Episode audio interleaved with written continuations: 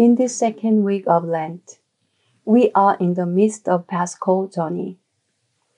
On a recent evening walk, I saw some trees that had already given everything to the turning of the season, and yet they seemed to still uh, dream of a new journey which would begin with budding shoot and then flower yet again. The calmness of the trees humbled me because though they know well of the stormy nights and dry season to come, they nevertheless begin their journeys again and again.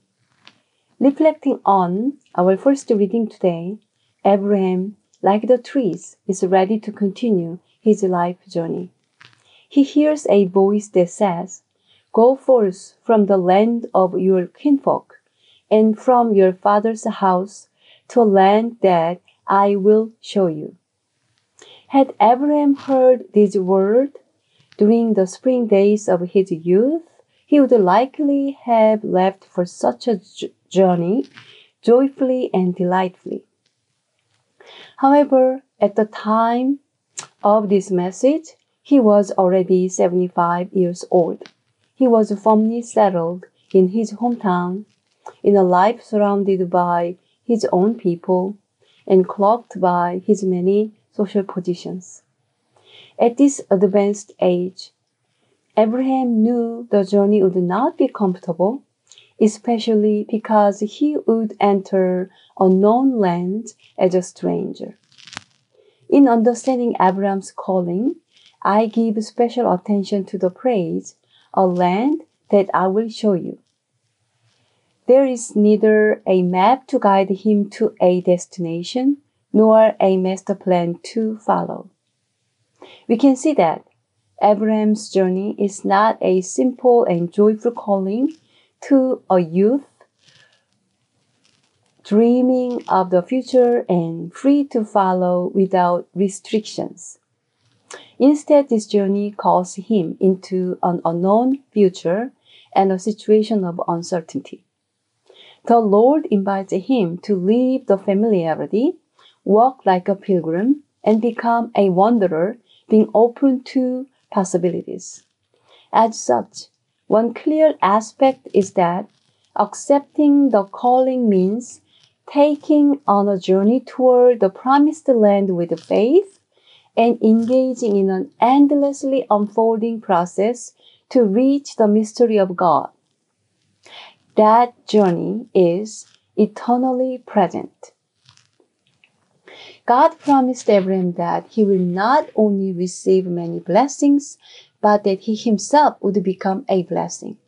What does it mean to be a blessing? The word for blessing in Hebrew is barak, which means a gift or doing valuable things for others out of favor. During his journey, Abraham often encounters moments of deep loneliness and alienation.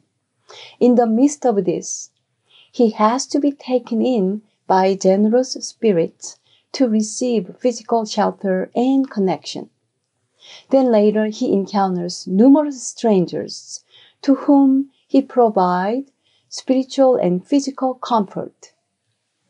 He comes to meet many people with no resources, single mothers, hungry immigrants, and wandering exiles.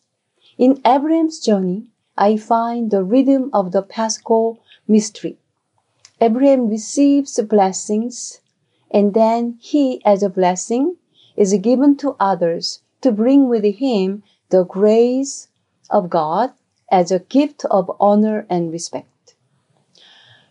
First, as a stranger, Abraham receives gifts, favors, and shelters. Then he pays forward kindness, hospitality, and warm-hearted conversation with and for others. The rhythm of the journey also manifests in the gospel story. With his beloved disciples, Jesus walks into the Paschal mystery. The narrative describes that Jesus' face shone like the sun, his clothing became white as a light, emphasizing the state of glory. On the high mountain, Jesus is transformed. Peter, one of the three, replies to Jesus, Lord, it is good that we are here. If you wish, I will make three tents here. Peter repeats the word here twice. Of course, he's eager to dwell on the mountain top. Then we hear God's voice. This is my beloved son. You should listen to him. This voice reminds us the Jesus baptism, an event of his mission initiation, which begins with God's blessing. The praise, my beloved, is equivalent to favor and signifies a blessing. In this passage, I find the emphasis is rather on the last line. They were coming down from the mountain in contrast to Peter's desire to stay. First, Jesus, who receives blessing from God the Father, goes to Jerusalem and becomes a blessing himself as a lamb of the feast of Passover. We, the people of God, are also invited into the rhythm of Paschal journey, which first begins with our receiving blessings to then become blessings ourselves. We experience these abundant blessings and then we encounter the cry of the poor, the lonely, and the oppressed. In this rhythm of the Paschal journey, we continue to walk into the land that God shows us as eternally present pilgrims, as a gift to others.